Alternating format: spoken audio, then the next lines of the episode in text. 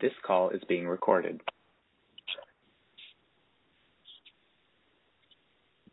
Just state your name and your age. Keith Perez, age 44. How would you define being financially literate?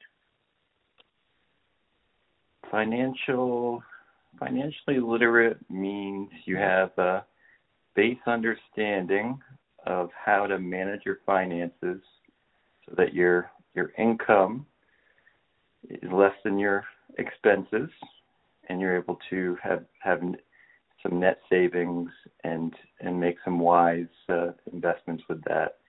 So it comes down to budgeting and managing uh, managing your lifestyle so you can be uh, saving and investing. How did you learn about financial literacy and investments? Um, basically taught myself through a lot of a lot of reading. I was fortunate after college to work for a, an an internet company that did research about investments, and I had to read hundreds and hundreds of articles and and books about investing that really gave me the knowledge um, and, and the base, and, and even got a little bit more in, advanced into different investments. But that's what gave me more of a base uh, knowledge of financial literacy. Um, because before that, I really, really didn't have a, really didn't have a firm grasp on it. How has that knowledge, um, that uh, how has that knowledge of financial literacy and investments helped you with financial success? Oh, it's helped. It, it's helped a ton. Um, really focus more on making investments and and uh, and having you know having the the money that you're investing in working for you um, and and kind of compounding on itself to create you know create greater wealth and and savings is um, is probably the biggest beneficiary um, of being disciplined to actually you know routinely invest you know from you know from whatever savings that you, that you do have uh, over the long haul is is a big advantage.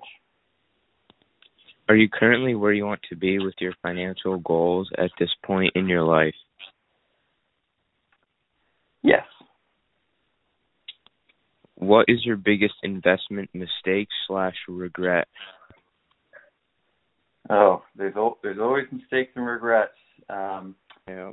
Mine, my regrets are probably different than than a lot of people, where I do so much reading and research, and then mm-hmm. sometimes I will over overthink and overanalyze. Um, so, it, you know, even though I may believe in something for for the long term, happening in technology and, and really like a, a, a certain stock or certain investment, I may not make that investment because I'm too worried about the price of it.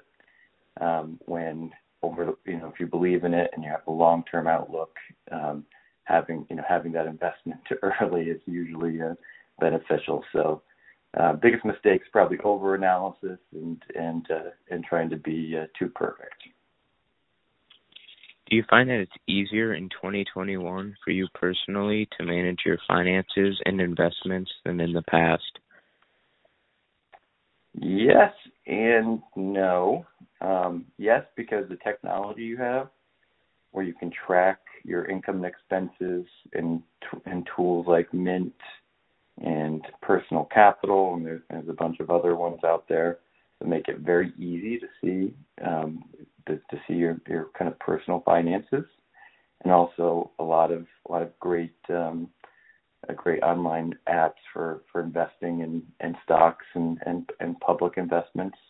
Um, you know, make it very easy, but at the same time, I think without that base knowledge for people, it, is really overwhelming, and there's almost too many options, which which can can basically freeze and confuse um, you know, people that uh, that have that don't have a little bit more of a knowledge base on on what they should be doing.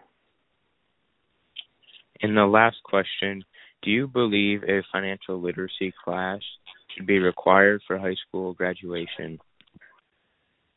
One hundred percent. I've been believing this for for a while. You know, this this is something that should be taught and taught differently in school early on because it's a it's a practical skill that everyone needs um, and and it's not obvious to, to everybody, especially early on. And on top of it, if if everyone in high school had it and uh, they started to just investing even small amounts when they were in high school for for for the long term, the compounding impacts of that, you know, by the time they're you know 30, 35, 40, would have tremendous benefit to them uh, from a personal financial situation, which typically typically is not happening. And I think if that was taught a little differently um, and, and people understood it, it would become more of a priority uh, for everybody.